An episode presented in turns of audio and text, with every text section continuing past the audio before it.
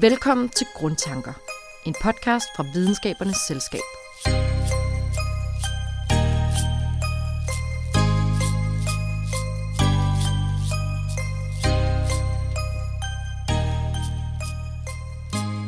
Det var en slags mysterium.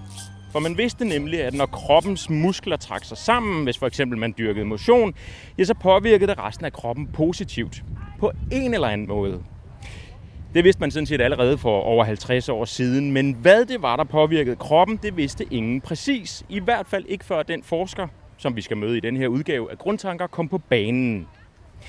Og siden opdagelsen af det første stof, der blev afgivet fra musklerne, når vi dyrker motion, ja, så er mange andre blevet fundet.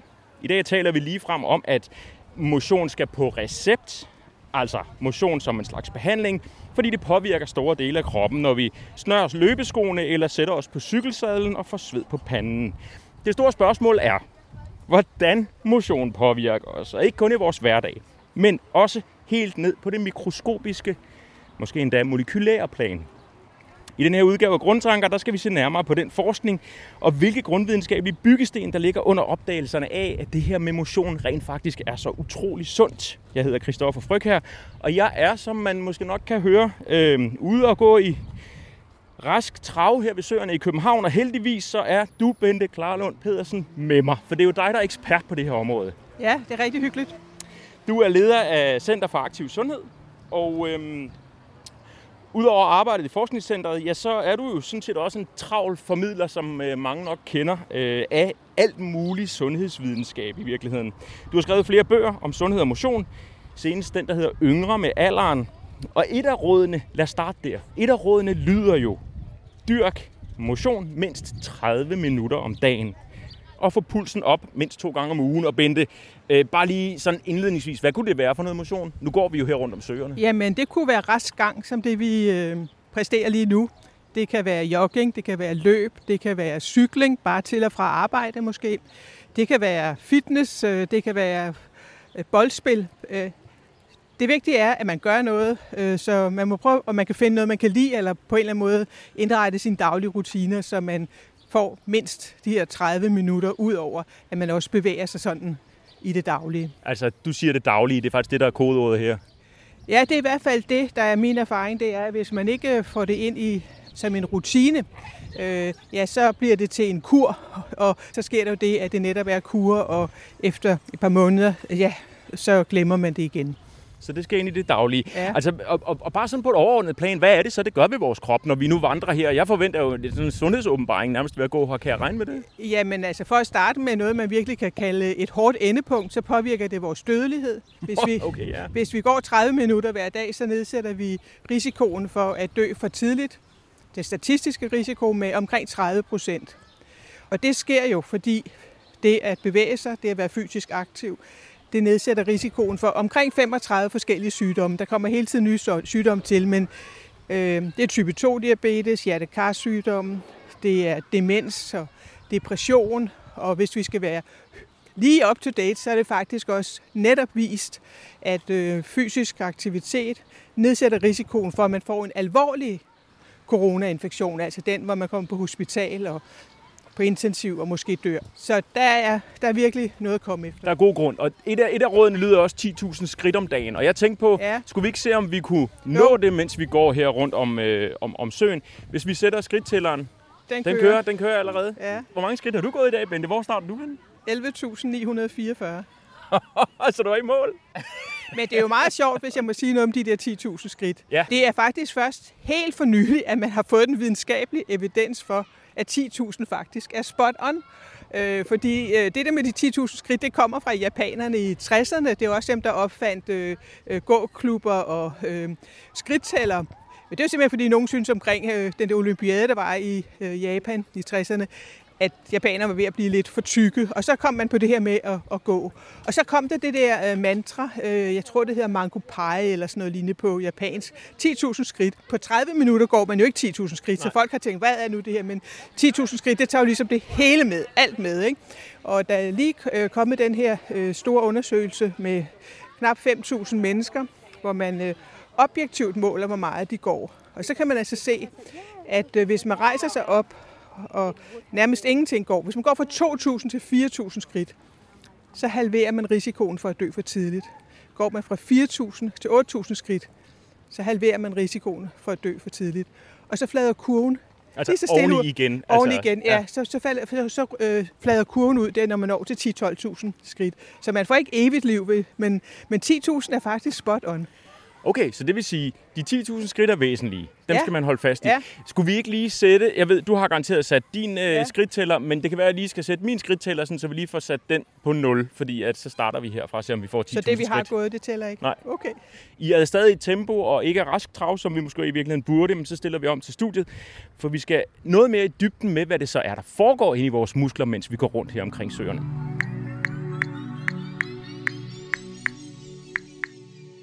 Bente Klarlund, du er professor i integrativ øh, medicin ved Københavns Universitet, og så er du overlæge på Rigshospitalet. Men til daglig, der leder du i Trykfondens Center for, øh, for Aktiv øh, Sundhed, og forsker i, hvad fysisk aktivitet betyder for vores sundhed. Det er jo sådan set det, alt det her det handler om. Vi vender tilbage til centrets aktuelle forskning øh, og arbejde lidt senere, men først så skal vi ned i selve musklerne og se, hvad det er, der foregår. Mm. Vi er jo lige kommet ind efter at have gået, øh, og der sker jo ting og sager i vores muskler, mens vi går rundt derude, og det er det, vi vil prøve at zoome ind på nu her. Men først og fremmest, så kunne jeg godt tænke mig at prøve at bede dig komme med forklaringen, eller den korte fortælling om, hvad det var, I fandt ud af, altså det her med den her exercise factor. Jeg ledte efter en forklaring på, at fysisk aktivitet påvirker vores immunsystem.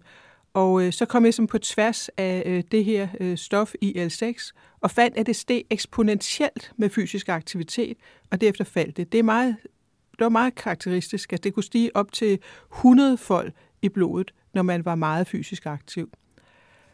Og så det næste, der så sker, det er jo, at man siger, hvor kommer det fra? Og øh, vi ledte efter det i immunceller, øh, og det kom overhovedet ikke fra immuncellerne, som jeg havde forventet.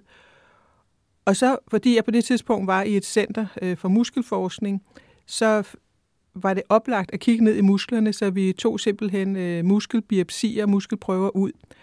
Og det var faktisk før øh, man havde den rette molekylærbiologi til at, at kigge efter IL-6 i, i musklerne, øh, men med sådan øh, noget, man i dag vil sige var meget øh, grove metoder, så kunne vi simpelthen se, at det var selve muskelfibrene, selve muskelcellerne, der lavede IL-6 mRNA, og senere fandt vi IL-6-protein.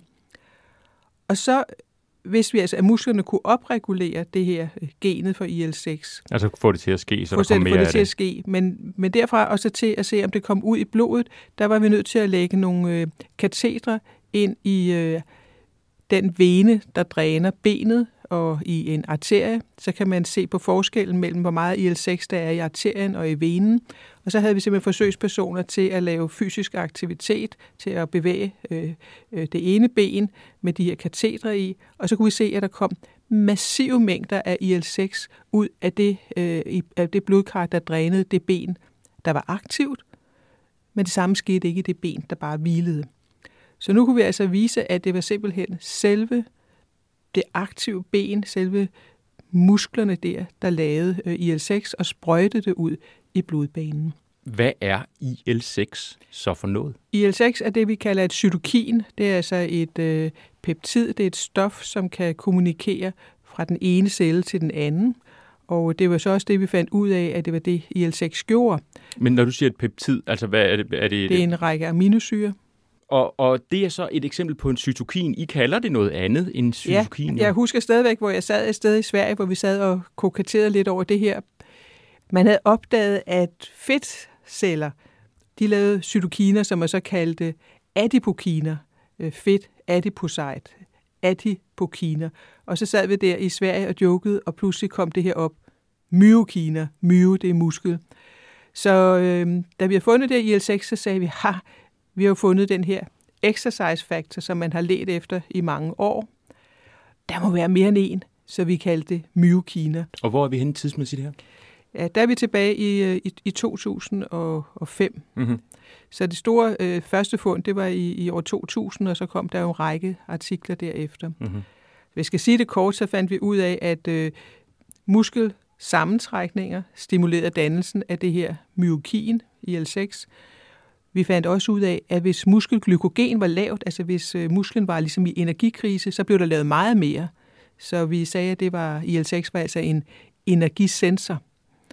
Og øh, det fik os også til at sige, ah, IL-6 har sikkert den funktion, at den skal skabe, den skal danne energi til øh, musklen, og fandt sig ud af øh, ved hjælp af en masse øh, ja, spændende metoder, øh, stabile isotoper og molekylær biologi, og ved at kigge på muskelceller og fedtceller i sig selv, at IL-6 havde en stor rolle i stofskiftet. Det kunne både påvirke glukoseoptagelse i musklerne, og det kunne øh, lave lipolyse, altså nedbryde øh, fedt, og det kunne forbrænde øh, fedt.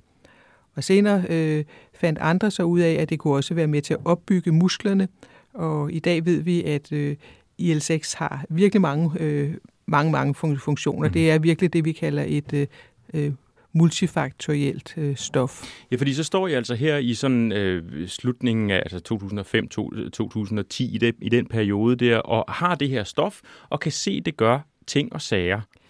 Men, men jeg, jeg har faktisk en tegning her, jeg vil spørge dig om, ja. fordi Øh, og det er fra en, øh, fra en øh, så vidt jeg husker, en Nature-artikel, I kommer med i 2020, altså på bagkant Nature af Review, det, kan man sige. Ja, ja. Øh, ja, Nature Review, hvor, hvor I øh, ligesom ramser op, hvad ved man egentlig indtil nu? For det vil ja. sige, vi ved, stofferne er der, vi ved, de kommer ud af musklerne, mm. vi ved bare ikke præcis, hvad de gør. Men bare lige for at vende tilbage til den her mm. tegning, øh, så er det sådan, at der er en muskel i midten, og så ja. rundt om, så er der så forskellige organer. Der er en hjerne, der er øh, den gastrointestinale trakt, der er en lever, der er øh, muskler, der er blodkarsystem osv., mm. som ligger ligesom rundt om denne her muskel, og så er der ja. pile fra musklen ud, som altså påvirker. Som viser, at, øh, som skal illustrere, at musklen er selvfølgelig et meget centralt organ i mit univers. Selvfølgelig. Øh, og at musklen øh, ikke bare er noget, vi bevæger os med. Musklen har en endokrin funktion. Den har en kirtelagtig funktion. Den laver stoffer, som den sender ud i blodbanen. Og kan påvirke funktionen i leveren, knogleopbygning, øh, karopbygning. Øh, for nylig har vi vist, at den påvirker mavetømningshastighed. Øh, der er myokiner, som påvirker selve musklen også, så musklens forbrænd, evne til at forbrænde fedt og musklens evne til at, øh, at, at, at, at bygge op. Og så er der øh, myokiner, der påvirker inflammationssystemet øh, og kan forklare, hvorfor man laver antiinflammation, hver gang man øh, går en tur eller er ude at løbe. Så lavede vi også et forsøg, hvor vi øh, havde forsøgspersoner. Øh, vi, vi gav dem en, en, en infektion faktisk, eller en, vi, en, noget, der lignede en infektion. Mm-hmm. Vi gav dem øh, E. coli endotoxin. Øh, e. coli, det er en bakterie, ja. og det sygdomsfremkaldende del af E. coli hedder endotoxin. Det er ikke... Hvis man får endotoxin ind, så får man feber. Jeg husker selv første gang, jeg fik det. Jeg lå og rystede feber. Jeg havde 39,5. Og hvis man giver en lille smule ind af det her endotoxin, så kan man efterligne det, vi kalder kronisk lav grad inflammation. Og det gjorde vi til raske forsøgspersoner. Nogle af dem fik det bare, andre havde cyklet inden. Når de havde cyklet inden, så lavede de ikke inflammation. Så gav vi dem IL-6 inden. Vi sprøjtede det simpelthen ind i folk. Og så vi efterlignede det fysisk aktivitet, gør vi IL-6. Og så så vi også, at det ikke dannede mm. inflammation. Mm. Så vi kunne simpelthen vise med sådan nogle kan man sige, fysiologiske forsøg, ret, ret krævende forsøg på mennesker, at øh, både fysisk aktivitet, men også IL-6 alene, havde den her antiinflammatoriske effekt. Siden har man jo fundet ud af, at det her IL-6 også går op i, i hjernen og øh, kan påvirke øh, appetitregulering.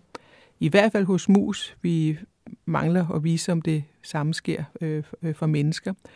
Øh, men øh, det synes jeg jo er fuldstændig fantastisk, at øh, musklerne også kan påvirke noget op i hjernen. Mm-hmm.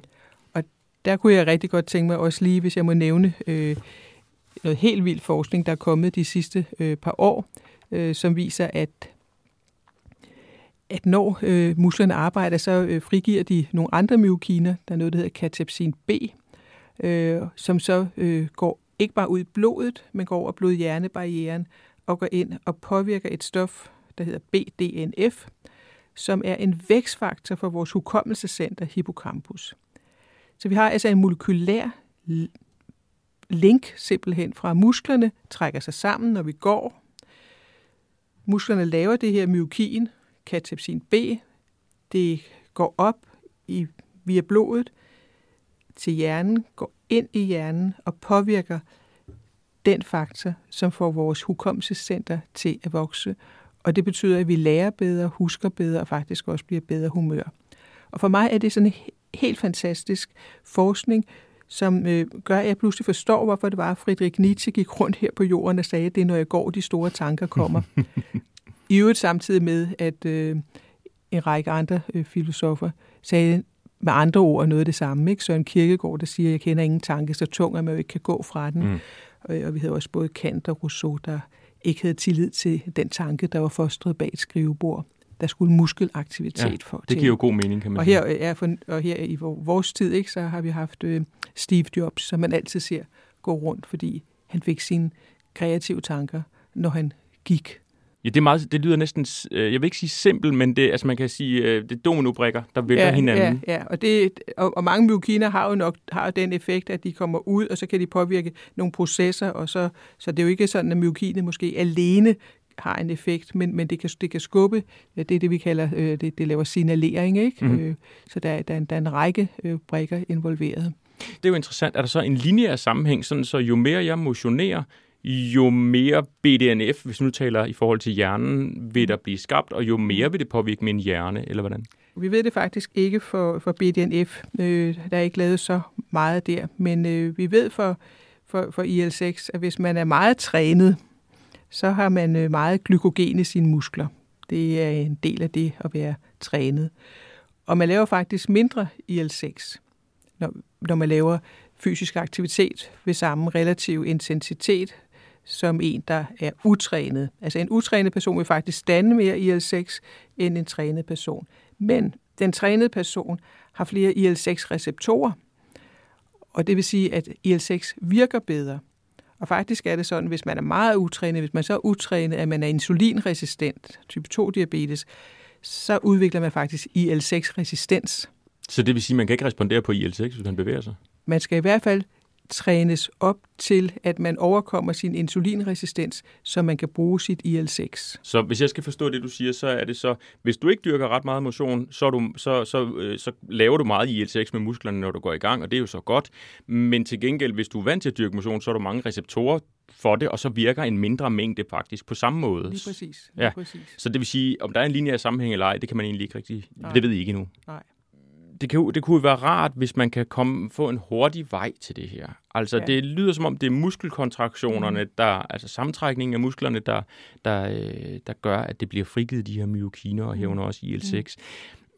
Øh, jeg tror, grund til at spørge er, fordi jeg engang så sådan en tv-shop-apparat, mm. som man kunne tage på maven, og så var der elektriske stimulationer af mavemusklerne, mm. og så ham der manden fik nogle meget store mavemuskler alene øh, ved de her elektriske impulser, som jo så fik musklerne til at bevæge sig. Øh, kunne man i virkeligheden sidde ganske stille, og så have, elektriske, have elektricitet til at lave muskelkontraktioner, og så bliver det frigivet, det her IL-6?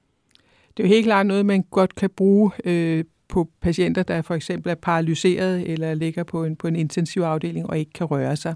Øh, så der er jo rigtig mange, der, øh, der forsker i det her faktisk for at se, om de kan, kan finde et, et drug, som mm. man kan give øh, exercise som en pille eller, eller, eller på en sprøjte. Og jeg tror, at den øh, viden, vi får her, den vil kunne, eller den bliver brugt allerede nu til at, at udvikle øh, nye stoffer. Men vi skal tænke på, at det her er jo ekstremt kompliceret. Det er et, man forestiller sig et orkester med mange, mange, mange, der spiller og spiller sammen. Det at tage en enkelt stof ud der, og så tro, man kan få hele effekten, det kommer man aldrig nogensinde til. Så det bedste det er at, øh, at, at, at gå den her tur selv, øh, bevæge sig selv, men jeg er meget åben over for, at den erkendelse, vi har, øh, bliver brugt også til udvikling af, af ny medicin. Ja, fordi nu sagde du faktisk også før, at I sprøjtede stoffet ind i forbindelse ja. med nogle af de her forsøg, sådan så ja. I kunne lave, øh, hvad skal man sige, få musklen til at se ud, som om den havde lavet noget motion, ja. uden at have gjort det. Er det, kan man det? Ja, det kan vi jo godt, fordi vi har fået lov til at oprense det, det der hedder rekombinant humant IL-6, og så øh, indgive det til, til forsøg. Men det er, øh, fordi vi skal forstå mere om IL-6. Det er ikke som led i en behandling.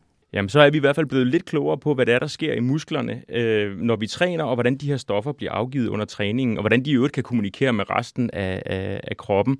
Øhm, og jo, man kan se, at det simpelthen påvirker virkelig store dele af, af kroppen. Om lidt, der skal vi høre mere om nogle af de her videnskabelige pionerer, og den, de grundforskningsgrundsten, kan man næsten sige, som, som du står ovenpå, for at kunne have lavet nogle af de her øh, de her opdagelser. Men først så skal vi tilbage til vores indsats for at holde kroppen i gang, og måske endda nå alle de 10.000 skridt. Men det er ikke helt nemt at holde tempoet, og så er der jo faktisk også temmelig mange fristelser derude.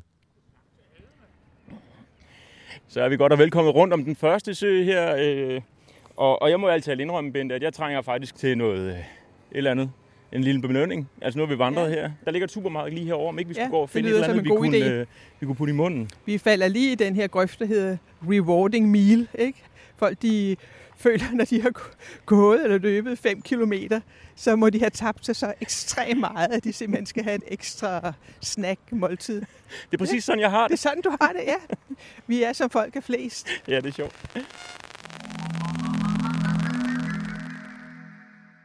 Vores forhold til fysisk aktivitet har naturligvis udviklet sig en del gennem menneskehedens historie, og ideen om motion er en relativt moderne opfindelse. Tidligere var kropslig styrke, udholdenhed og smidighed en konsekvens af indsatsen for at overleve, hvad enten det var gennem jagt, indsamling af frugt og grønt eller i kampen mod fjender. Senere kom motionen gennem arbejde i landbrug, byggeri eller hvilke mere eller mindre krævende opgaver man nu var nødt til at udføre op gennem historien. Hvis ikke man var så heldig at være rig eller vigtig nok til at kunne dogne den, spise som man havde lyst til og fremvise sit fede læme som et umiskendeligt tegn på status. Der har dog formodentlig altid også været venskabelig kappestrid om, hvem der kunne løbe hurtigst, kaste sit spyd længst og andre sportslignende aktiviteter, der kunne fungere som træning til overlevelsen og samtidig også holde kroppen i fysisk form. Den form for motion for motionens skyld kan dateres tilbage til grækerne ca. 600 år før vor tid, og mere specifikt regner man normalt Hippokrates og Galen for at være pionerer, når det handler om at bruge fysisk aktivitet til at holde kroppen sund. Hippokrates, der levede fra 460 til 370 før vor tid, gjorde sig mange tanker om sundhed og noterede sig, at det ikke er nok at spise rigtigt, man skal også styrke motion, så de to ting til sammen kan styrke sundheden. Galen, en romersk læge af græsk afstamning, levede fra ca. år 129 til 210 og udviklede sine sundhedsteorier omkring seks faktorer. Luft, diæt, søvn, motion, udtømninger og sindet. Hvis man sørgede for at holde alle disse faktorer i balance, så vil man kunne leve et sundt liv. Godt, så er vi kommet over til Netto. Skal vi ikke gå indenfor og se, hvad der kan friste Jo. os? Jo. Altså, jeg har allerede en ret god fornemmelse af, hvad der kan friste mig. Ja, hvad skal du have, Christoffer? Ja, øh, det bliver noget chokolade, det kan jeg lige godt sige. Jeg tror, Marabu har sådan nogle spændende plader med forskellige Okay. ting. Okay. Udover chokolade ind i. Håb, skal til højre her. Ja, altså, øh, jeg spiser ikke slik. jeg Nå. lyver heller ikke. Du spiser simpelthen ikke slik. Jo, er du gal, mand. Jeg, jeg har det bare med at definere, at lakrids, det er ikke rigtig slik. Nå, det er ligesom Marabu. Det er faktisk heller ikke sådan rigtig Og slik. det synes eller? jeg er slik, for det kan jeg ikke lide. Øh, lad os se. Men ikke så meget. se, nu ser det godt ud, ikke? Mm. Øh, M&M's og lakrids, de der lakridskugler med chokolade udenom, de er sådan set heller ikke tosset. Nej, de er ikke dårlige. Jeg tror, jeg tager... Hey, der er en Marabu her. Så tager du en marabu. Ej, de har sgu dumle. Ved du hvad, jeg tager altså en dumle i stedet for. Tak skal du have. Tak. Ja, det er, tusind tak. Så er vi kommet ud igen, og jeg øh, har den her plade chokolade, som jeg nu holder fast i. Skal vi ikke sætte os over på en bænk herover, så kan, Jo. jeg jo, så kan vi jo kan se, spise chokolade. Øh, så kan jeg spise lidt i smug herover eller noget. Fordi det der kunne være sjovt, det var også at tale lidt om andre fysiske faktorer ud over motion, der ja. Har betydning. Og det er jo ikke nødvendigvis lige præcis dit eget forskningsområde, men du er jo vant til Lige at fortælle præcis. om det, og derfor kunne det være rigtig spændende at Ja. høre om andre fysiske faktorer, som har betydning for vores øh, sundhed og, og livslængde. Ja. Så lad os lige se, kan vi, er der en bænk her et eller andet sted? Øh, ja, der er en bænk herovre, Bente. Skal vi ikke os Ja, her? jo, klart. Der kan vi også se ud over søen samtidig med. Ja, og alle de dem, der der pruster rundt, ikke? Ja, hold da op, mand. Mens vi sidder her og Kan spiser vi ikke- Ah, chokolade. hvad, der er altså mange fugleklatter på den her. Skal vi, Vi tager den den næste. Jo. Herovre, der har vi stadigvæk udsigt. Ja, så er det så en dumleplade chokolade her, mælkechokolade med soft toffee i. Mm. Du sidder rigtig der og frister, var. Nej, nej. Jeg holder den væk fra dig, Bente. Er det ikke det, jeg skal? Jo, fordi jeg vil ikke. Fordi hvis jeg først tager en bid af det der, så kommer jeg til at spise det hele. Ja. Ja. Nej, jeg, jeg lægger den lidt væk om lidt. Jeg kan du ikke gøre det? Altså, Nej, bare lige om lidt, duften. Mm. Mm. Og så endda dumle chokolade. Kan du godt lide dumme? Ja, jeg kan godt lide dumle. Mm. Nå, ved du hvad, jeg skal jo spørge dig om nogle andre ting også. Vi sidder jo her på bænken. Og øhm, det gør vi jo, fordi det kunne være super spændende at høre lidt om de andre råd, man altid hører omkring sundhed. Ja. Altså ud over, hvad der findes ud over motion? Jamen altså fokus på det, vi øh, opfandt som kramfaktorerne i 2005. Kost, rygning, alkohol og motion. Hvis man lever sundt, hvad angår kost, rygning, alkohol og motion, så lever man faktisk 14 år længere statistisk set. Der er masser af andre øh, boller på suppen. Jeg, selv, jeg har selv fået en mere holistisk øh, indgangsvinkel til det med sundhed de senere år. Men man kan ikke droppe de her faktorer. Altså at spise sundt, ikke for meget. Lad være med at spise, når man ikke er sulten. Måske overveje en gang imellem spring måltider over. Der er noget i at faste, som er, er godt. Det er fuldstændig ligegyldigt, hvilke sundhedsting man kunne gå op i, hvis man ryger. Altså det at ryge er så sundhedsskadeligt, at det simpelthen overshooter alt andet. Alkohol er super svært, fordi det er i orden at drikke øh, lidt, bare man gør det jævnt. Øh, ja. Og ikke lave det der binkstrikning. Så den er svær, medmindre man altså har et alkoholgen, der gør, at man ikke kan stoppe igen.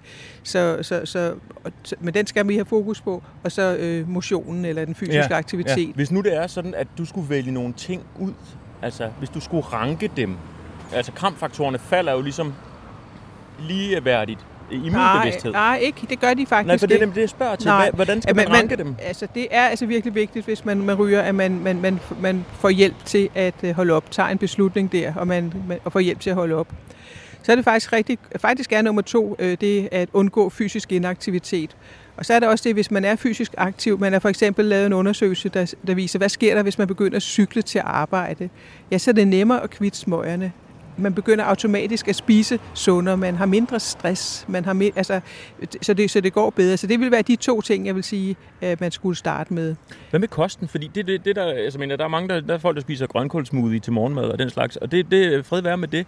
Men hvor, hvor, hvor stor betydning har kosten? Kosten har en, en, en betydning, men vi har jo haft enormt meget fokus på, på, på vægt i mange, mange år. Og øh, der er mere og mere forskning, der tyder på, at specielt når man er i, i, i min alder, sådan øh, midalderne til begynder at blive lidt ældre, så er det faktisk, skal man faktisk ikke være enormt tynd. Man må godt have et BMI, der er lidt op i, øh, i overvægtskategorien.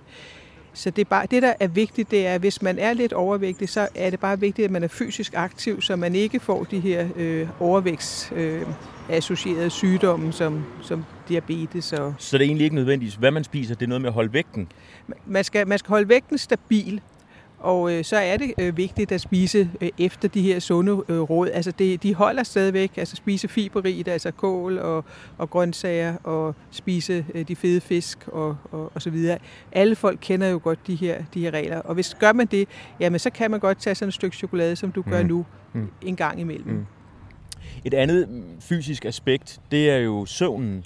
Ja. Hvilken betydning har søvnen for, at vi er sunde og raske?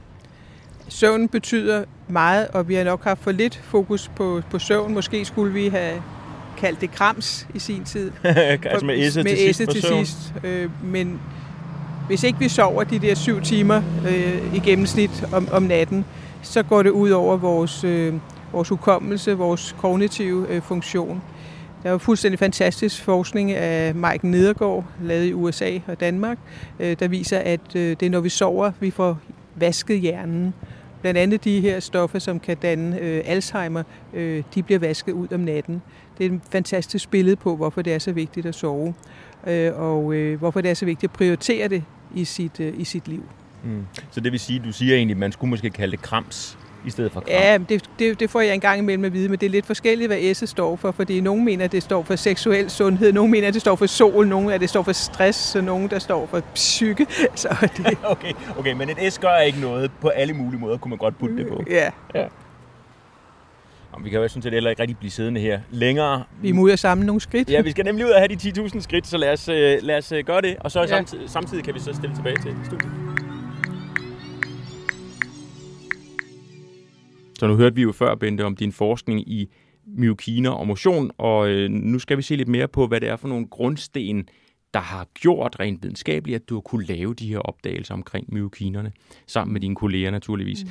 Og allerførst kunne jeg godt tænke mig at bede dig fortælle om, øh, hvordan man kunne vide, at der måtte være en motions- ja. eller exercise factor, altså noget, der skete, ja. når vi bevægede os. Jamen, det er dybt fascinerende. Der er øh, forskere, blandt andet her i København Havn, omkring en professor Michael Kjær, som har kigget på personer, der var lamme. Øh, man kan have en, øh, det vi kalder en cervikal lesion, at man har brækket halsen, øh, så man ikke kan bevæge arme og ben. Men så kan man ved at sætte elektroder øh, på benen, så kan man elektrisk stimulere til muskelkontraktion. Man kan faktisk få øh, lamme personer til at cykle og, og gå. Men det man så ser, det er, at øh, der sker ændringer i, i, i kroppens organer. De, de, de kan blive ligesom høje, altså i, i, i hjernen. De kan øh, det påvirker øh, fedtvævet, det påvirker kredsløbet, så pulsen stiger, og der, der sker en masse ting. Altså når man sætter strøm til deres muskler? Når man muskler? sætter strøm til deres muskler. Ja. Så øh, selvom nervesystemet ikke fungerer, så kunne musklerne altså kommunikere til andre organer. Og det kunne kun forklares ved, at musklerne måtte frigive en faktor, som øh, via blodet kunne påvirke andre organer. Så det er noget, jeg står på skuldrene af. Og det vil sige, det vidste man, at der måtte komme noget ud af musklerne, for det kunne man jo måle på de mennesker her, der var lamme, ja. at det havde en betydning. Vi vidste bare ikke hvad. Og det er så en af de ting, det må jo også have været det, der var, det, hvad skal man sige, nysgerrigheden for dig, tænker jeg. Ja, altså nysgerrighed for mig kommer faktisk af, at jeg er i på det tidspunkt blevet inviteret indenfor i et øh, forskningscenter, øh, også et grundforskningscenter, øh, ledet af Bengt Saltin, der hedder øh, Center for Muskelforskning. Det der muskelcenter, det stod jo på skuldrene af i høj grad af August Krog, som øh, øh, fik Nobelprisen i 1920, øh, var medlem af Videnskabernes Selskab, og han fik Nobelprisen i 1920 for, øh, for sine øh, opdagelser af, hvordan øh, ilttilførslen til musklerne var, var reguleret, og mm-hmm. kapillærerne, altså de små blodkars øh, betydning.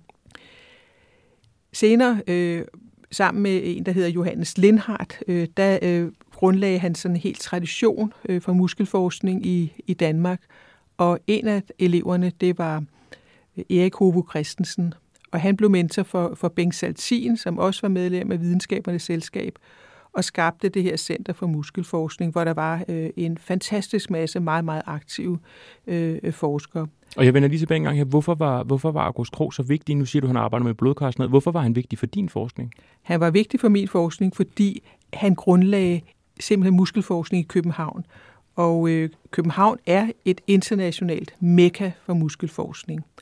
Og det vil sige, at øh, da jeg ligesom kom ind med min øh, immunologiske tilgang, så var jeg i et miljø, øh, der dels gjorde det muligt at, øh, at lave ret avanceret øh, muskelforskning, men også gjorde det muligt at forstå det uventede fund, det var, øh, da vi opdagede, at, øh, at IL-6 kom ud af, af musklerne. Mm-hmm. Hvis ikke jeg var, øh, man kan sige, det var sådan en serendipitet, altså det var et, det var et, et fund, jeg ikke havde let efter.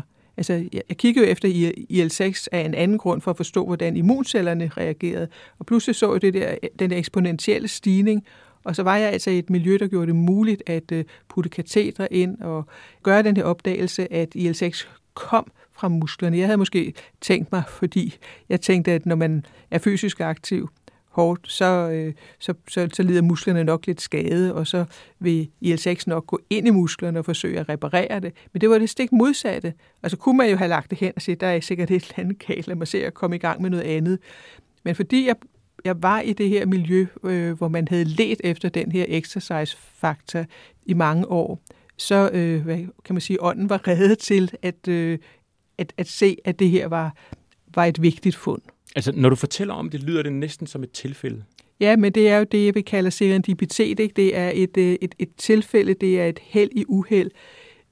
Men, men, men, men for at bruge det til noget, så skal man jo være i et miljø og eller selv være forberedt på at øh, forstå det uventede. Hvis man overhovedet ikke havde haft nogen interesse i muskelforskning, eller var sammen med nogen, der havde interesse for muskelforskning, ja, så havde man jo ikke grebet den. Der er jo mas- bliver lavet masser af forskning, hvor man får uventede resultater, hvor man så siger, lad os lige lægge den lidt helt til side, det forstår jeg ikke. Så derfor betyder de her, øh, øh, øh de her øh, forskningsmiljøer, øh, hvor, hvor der er nogen, øh, kompetente mennesker, der så øh, igen har mere erfaring end, erfaring end en selv, altså på skuldrene, mm. i det her tilfælde helt tilbage til August Krog. Det betyder jo utrolig meget for, at man, øh, at man selv kan gribe den, når den er der. Ikke? Det vil sige, havde du kunne finde ud af, at IL-6 havde en betydning, den store betydning, som det jo viser sig at have, sammen med alle de andre myokiner, vi kender til i dag, hvis ikke August Krog, han havde nej, oparbejdet det, nej, det her det, det, nej, det tror jeg, det tror jeg faktisk ikke, for så havde der ikke været det miljø, ja.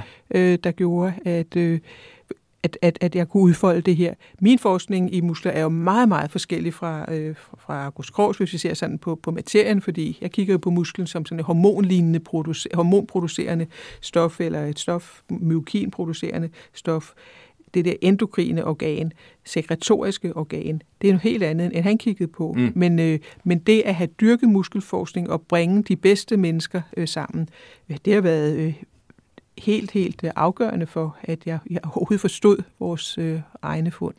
Det er den muskeldelen af din forskning, mm. men der er jo en masse metoder, for eksempel, som også ja. er en del af din forskning. Mm. Om der er nogen, du særligt vil fremdrage som betydningsfulde i forhold til, at du kan udøve og lave de opdagelser, du gør?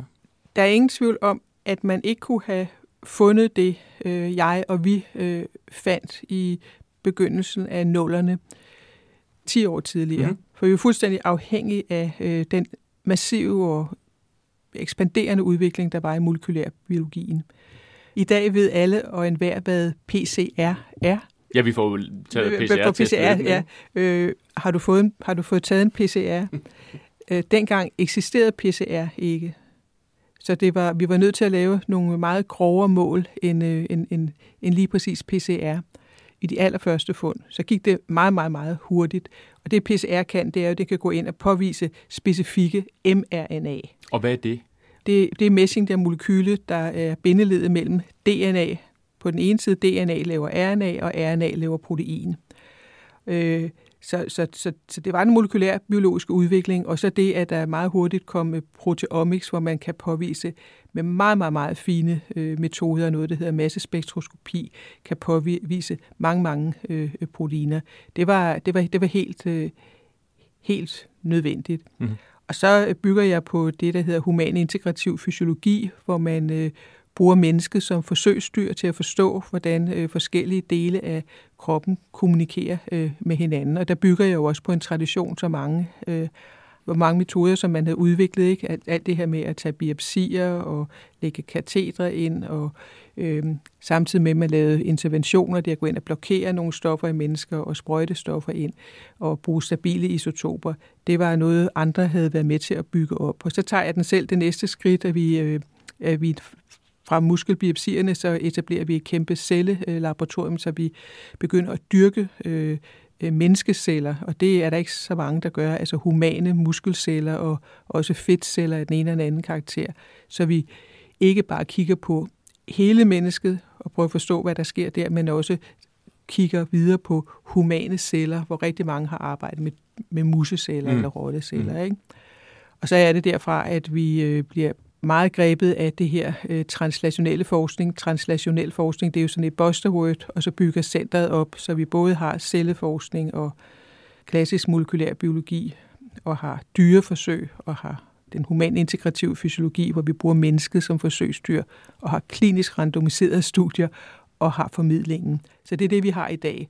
Det er en meget bred vifte, var? Ja, og det, det er faktisk også unikt, og øh, når vi bliver evalueret, får vi at vide, at øh, det mener man ikke eksisterer på den måde andre steder i verden inden for det her felt. Men det er, så, det, det, det er der, vi er nu. Hvad er så fordelen ved det? Fordi jeg tænker, det er jo en, det er en meget stor mundfuld at ligesom mm. tage alle, altså det er jo fra helt fra celleniveau til organismeniveau, og I har mm. også formidling ovenpå, altså det er virkelig mange ting, I skal mm. tænke sammen. Mm. Hvad er fordelen ved at gøre det på den måde? I dag vil vi jo rigtig gerne øh, udvikle fysisk træning øh, som behandling af patienter med alvorlige sygdomme. Cancer, type 2-diabetes, hjertekarsygdomme, kol, andre sygdomme.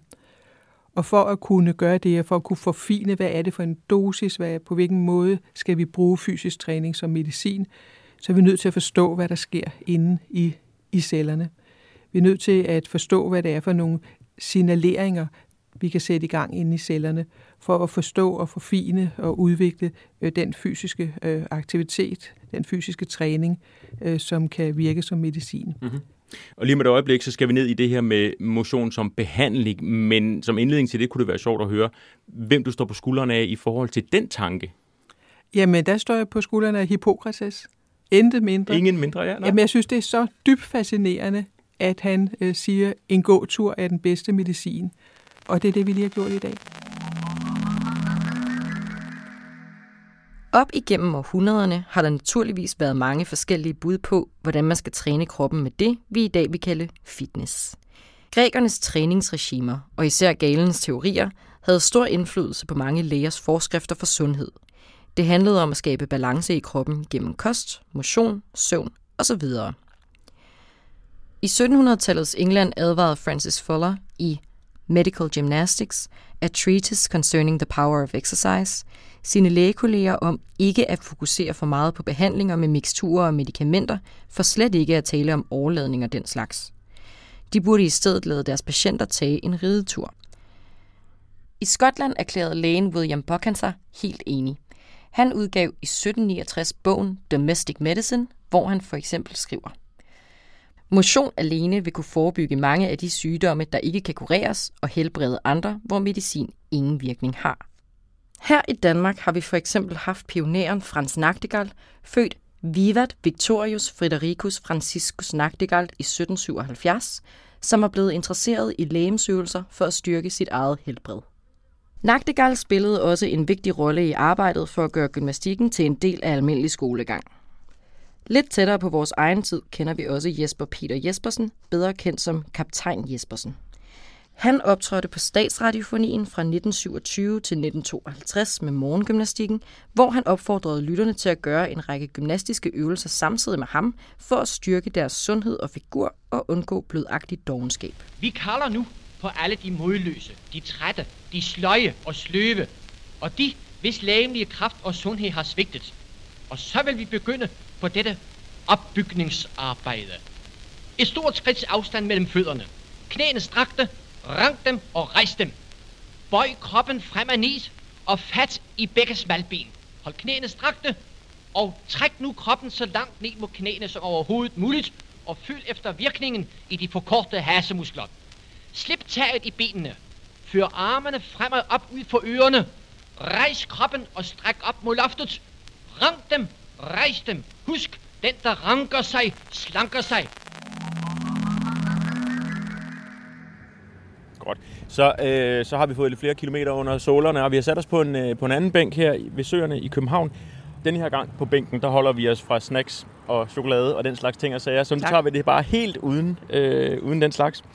I stedet for, så skal vi tale lidt om ikke de fysiske faktorer, og heller ikke om motionen, men om de, de psykologiske og sociale faktorer, som også har betydning for, ja. om vi lever øh, og er sunde og raske. Ja. Og, og hvis nu øh, sådan, vi skal kigge på, på nogle af rådene, så er det jo sådan noget som at, at tage vare på ens mentale sundhed, for eksempel. Øh, dyrke dine venner og familie. Vil du prøve at ramse omgang, hvad der er af særlig vigtige råd i forhold til at holde sig sund og rask, hvad angår det sociale og psykologiske?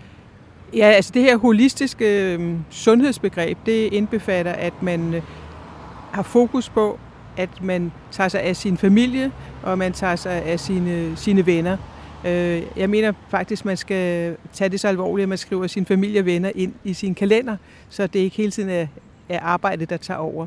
Man kan vise i store, store undersøgelser, øh, metaanalyser med 150 øh, studier, at øh, det at være alene, øh, ikke selvvalgt alene, det at være ensom, at det er en risikofaktor på linje med manglende motion eller 15 cigaretter om dagen.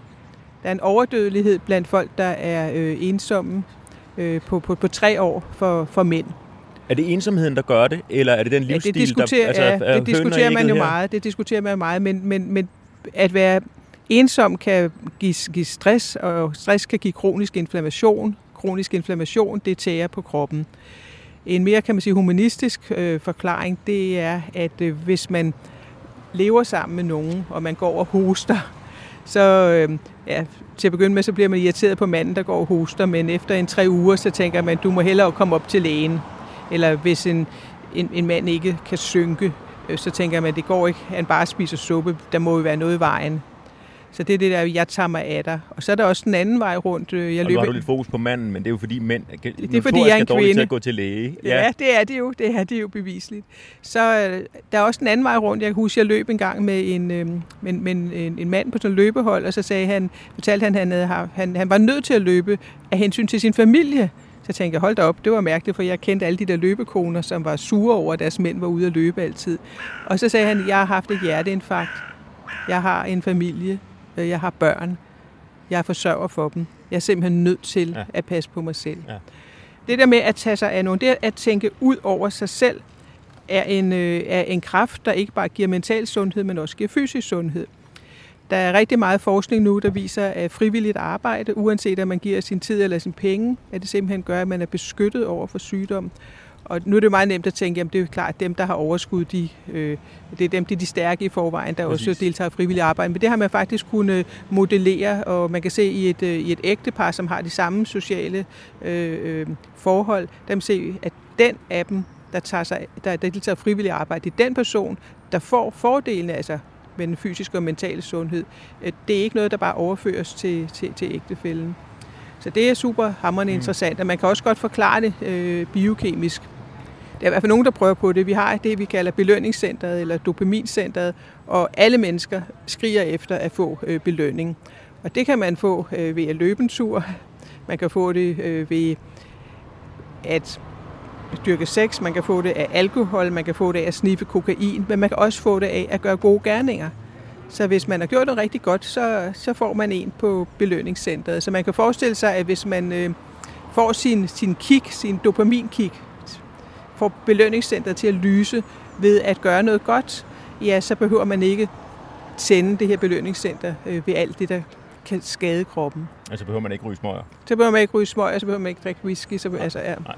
Og jeg synes jo, jeg mere og mere ser et billede af, at hvis man er mentalt sund, så er det også nemmere at være fysisk sund, og er man fysisk sund, er det nemmere at være mentalt sund. Så i virkeligheden deler jeg det ikke så meget op mere. Så det vil sige, den der, når du taler om det holistiske, Ja. så er det egentlig tanken om, det er ikke bare en, en, en sund sjæl i et sundt læme, det er, Ja. også, det er også den anden vej rundt. Lige præcis. Men selvom jeg er sikker på, at det selvfølgelig er både godt at være social og ustresset og optimistisk og de her ting, som du nævner, så, så er det jo altså motion, vi har særlig fokus på i dag. Så skal vi ikke se, om vi kunne nå op på de 10.000 skridt? Jo, Vi er lige ved at være der. jo, det skal vi da. Yes. Mm. Så får jeg også lidt med hjem. Så er vi tilbage i studiet, og her til sidst, der skal vi øh, se på noget af den aktuelle forskning, I har i Center for Aktiv Sundhed, øh, og på hvordan forskning i centret kan komme ud og leve i samfundet, og hvordan det har betydning i forhold til, til behandling af sygdommen. Øh, hvis man kigger på motion, hvilke sygdomme bliver så påvirket af, at man dyrker motion? Der er omkring 35 forskellige sygdomme, hvor man kan sige, at det at være fysisk aktiv, det nedsætter risikoen for de her sygdomme. Og så er der øh, omkring måske halvt så mange sygdomme, hvor vi kan sige, at der er evidens for, at hvis man begynder at motionere efter man har fået en sygdom, så kan man sætte nogle sygdomsprocesser øh, i stå. Øh, man kan altså bruge øh, motionen som, øh, som behandling. Øh, på samme måde som man bruger øh, tabletter eller anden form for medicin. Og hvad er det for nogle? Nu siger du 35 sygdomme. Ja. Øh, Hvad, kan du prøve at nævne nogle af dem? Ja, men det kan- være type 2-diabetes, hjertekarsygdom, demens, øh, depression, øh, stress, knogleskørhed. Rigtig Altså, mange. Altså, det er store sygdomme, det her. Altså, det er jo, Vi det er taler jo, om store sygdomme. Ja, Ja. okay. Øhm, og hvordan gør de det? Nu snakkede vi før om IL-6, og hvad der sker i forhold til Mm. Ja. at påvirke hjernen, så vi for eksempel husker bedre. Ja. Hvordan fungerer det i forhold til sygdom? Du kan forestille dig, at øh, når man øh, er fysisk aktiv, så aktiverer man op måske 2.000 gener i, øh, i musklerne. Øh, nogle, man danner simpelthen øh, nyt mRNA, det var det her bindeled fra DNA til protein. Og noget af det her mRNA, det bliver omsat til protein og virker direkte i musklerne. Noget af det kommer ud i blodbanen og kan øh, påvirke andre organer. Man øh, laver også en masse øh, hormonændringer, som som øh, medieres via øh, nervesystemet. Så det hele er jo ikke myokiner. Mm. Mm. Der sker mange andre ting samtidigt. Men hvis vi for eksempel ser på en, øh, en sygdom som, øh, som cancer, så øh, ved vi fra meget, meget store studier, at det at være fysisk aktiv 30 minutter om dagen, det nedsætter den statistiske risiko for øh, 13 forskellige former for, for cancer. Mm-hmm. Her er jeg altid nødt til at indskyde, at man får ikke cancer, fordi man ikke motionerer. De fleste tilfælde af cancer er sort uheld, og øh, unge, raske, ikke rygende, øh, motionerende mennesker får cancer. Alligevel er det sådan, hvis vi ser på, på, på hele øh, befolkningen, at hvis vi motionerede noget mere, så ville der være færre, der fik cancer. Så hvis man motionerer, så kan man er ens sandsynlighed for at få cancer lavere. Lige præcis. Man nedsætter sin statistiske risiko øh, for at få cancer. Mm-hmm. Mm-hmm. det, det er jo altså meget, meget store, store tal. Så ved man også, at hvis man har øh, tarmkræft, brystkræft eller prostatakræft og begynder at motionere, så nedsætter man risikoen for at dø af den her cancer. Og det er jo super spændende, men i mange, mange år har det her været en, simpelthen en sort boks. Mm. For hvad er det, der sker fra, at musklerne begynder at bevæge sig, og så til, at det påvirker cancervækst. Og der havde vi en øh, meget øh, talentfuld øh, gruppeleder, Pernille Højmand, der desværre er død nu. Øh, men hun øh, besluttede i vores center, at hun ville prøve at forstå, øh, hvad det var, der skete. Og der er man altså nødt til også at lave noget, øh, nogle dyreforsøg. Så hun havde nogle dyr, som fik cancer. Hun gav dem det, der hedder malin melanom modermærkekræft. Og træningsformen, det var simpelthen, at øh, musene enten havde de et hjul, eller også havde de ikke et hjul. Så når de havde lyst, så kunne de hoppe på det. Det svarer lidt til at gå en tur, ikke? Ja. Så nogle mus gik bare rundt i deres øh, boks, og nogle gik rundt i, i en boks, hvor de så kunne hoppe på hjul, mm. når de ville. Mm. Og så viste hun, at øh, de her tumorer hos øh, musene, at de var meget mindre. Altså tumorerne? Tumorerne ja. meget, var meget mindre, når musene havde adgang til sådan et løbehjul. Og det viste hun øh, på, øh, jeg tror, på 10 forskellige former for cancer, både hurtigvoksende og langsomvoksende, og både når musene var unge og om de var gamle. Og så havde hun jo altså en sygdomsmodel, og hun fandt så ud af, at øh, når musene øh, de løb, ja, så stiger adrenalin. Det gør det jo også hos os, når vi løber en tur. Det er derfor puls stiger.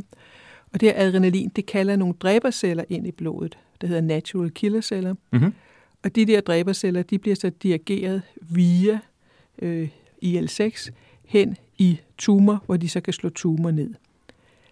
Det er resultat af fem års forskning, øh, som blev publiceret i Cell Metabolism og blev omtalt i New York Times og i øh, alverdens store blade. Så, så det var jo fantastisk. Nu havde man i hvert fald én mekanisme, og det næste, vi så har gjort, det er, at vi har så set hos patienter med cancer, om de kan mobilisere de her dræberceller øh, til blodet. Altså i mennesker? I mennesker med cancer, mm. og det kan de godt. Så her handler det altså om, at cytokinerne påvirker selve sygdommen? Ja, øh, vi ved jo, at motion det er godt for rigtig mange ting. Det gør, gør, at vi føler os mere sunde, har bedre livskvalitet og beskyttet mod sygdom. Men når vi taler om fysisk træning som behandling, så går vi altså efter, at muskelaktiviteten skal sætte gang i nogle processer, som er mere specifikke for eksempel øh, kan påvirke en, en cancervækst, for eksempel kan påvirke glukoseoptagelse, så man øh, øh, får helbredt sin diabetes. Så vi taler meget specifikt om at bruge fysisk træning på samme måde, som vi bruger anden form for medicin. Vi har så lavet øh, for, har forløbige resultater, der viser, at hvis man træner lige efter man har fået en cancerdiagnose, ja, så øh, tåler man bedre kemo, man øh, bliver mindre hospitaliseret, og sandsynlighed for, at man når frem til at kunne få den kurerende behandling, som jo er kirurgi, øh, den er større. Og lige nu øh, kører vi i vores center et kæmpe, kæmpe studium, som skal gennemteste det her. Så det er en lang vej at øh, introducere fysisk træning som som behandling. Ja, ja fordi der ligger ja. jo også noget i det i forhold til at sige, jamen det lyder det, det er jo meget bredt at sige motion på recept, men det, man kunne jo godt forestille sig, altså også i og med, at du tidligere har nævnt det her med, jamen det er faktisk kun 5% af de her myokiner, som, som, som bliver dannet ved motion, som vi ved præcis, hvad gør. Mm. Øhm, så, så kunne det jo godt være, at det var meget bedre at, øh, at hoppe gadedrengløb, end det var at tage armbøjninger, mm. ja. for eksempel. Ved vi noget om, hvad der er godt for hvad i forhold til at putte motion på recept? Med hensyn til cancer, der ved vi ikke, hvad det er for en type motion, der er bedst. Øh, vi tror, at det er godt, at de her dræberceller kommer ud i blodet, og der ved vi, at øh, jo mere højintens fysisk aktivitet man laver, jo højere pulsen kommer op, jo flere dræberceller der kommer ud i blodet, der kan cirkulere og så nå hen til tumor. Så, men det er jo noget, vi forestiller os, at det, må, det, det vi, vi, vi bruger vores, vores hoved, det vi ved, siger, at det må være sådan, det, det, det, det er den bedste måde. Så ved vi også, at hvis man har cancer og taber muskelmasse, så det er prognostisk dårligt tegn. Så derfor mener vi, det er vigtigt, at man samtidig opbygger muskelmasse, så man har noget at stå imod med, når man får kemo og når man skal, skal opereres. Men du kan forestille dig, at der er, det vil være det er utrolig mange lodtrækningsforsøg, man skal lave, hvis ja. man skal undersøge, hvor meget skal der til, hvilken form er bedst. Og derfor er det altså ret vigtigt, at vi hele tiden har de her øh, dyreforsøg med, celleforsøg med, som hurtigere kan give os en, et fingerpeg om, hvad er det, der, hvad er det, vi gerne vil have til at virke. Ja. Så vi har nogle, nogle, nogle styreredskaber. For eksempel de her dræberceller, dem vil vi gerne have ind i blodet, Ja. så de kan komme hen til tumor. Men er, er det så den vej, det bevæger sig nu i retning af at sige, jamen vi kan gøre det, i stedet for primært at sige, motion er altid godt. Så begynde at, at snævre det ind og sige, hvis det er den her type sygdom, så er det særligt det her, du skal ja, gøre. Ja, det er lige præcis øh, det, man gør nu. Og hvor langt står vi fra at kunne gøre det? Vi står jo langt fra at kunne sige præcis, hvordan skal man gøre det, men lige præcis den og den sygdom. Men det er jo ikke det samme som, at man ikke skal rådgive folk, mens man arbejder. Jeg synes ikke, man skal sidde og vente i 10-20 år på, at man får, er helt sikker på, om det nu skal være 45 minutter eller 30 minutter, der er bedst, og hvor højt skal pulsen op. Så med alt det, vi ved nu, så må vi sige, det er utrolig vigtigt, at man er fysisk aktiv, hvis man har en, en sygdom. Alene for også at forebygge det, vi kalder komorbiditet, altså at man får flere sygdomme. Øh, men når vi skal helt ned og se på, hvor, for eksempel, hvordan er det, at, øh, at fysisk aktivitet påvirker canceren, så går der lang tid før, vi kan basere os alene på de her store lodtrækningsforsøg. Jeg skal lige huske at sige, at udover den mekanisme, øh, Pernille Højmand fandt med natural killer celler og IL-6, der dirigerede øh, dræbercellerne hen i, i tumor, så er der altså faktisk fundet tre øh, myokiner, som har direkte øh, antikancereffekt, når man kigger på det i cellekulturer. Så det er jo fantastisk, hvad den her muskel kan lave. Den kan simpelthen lave øh, stoffer, der i hvert fald i, i, i laboratorieglas kan, kan slå cancer ihjel. Er det ikke fascinerende? Det er helt utroligt, men det lyder også som om, at uanset hvad, så er det bare godt at dyrke motion.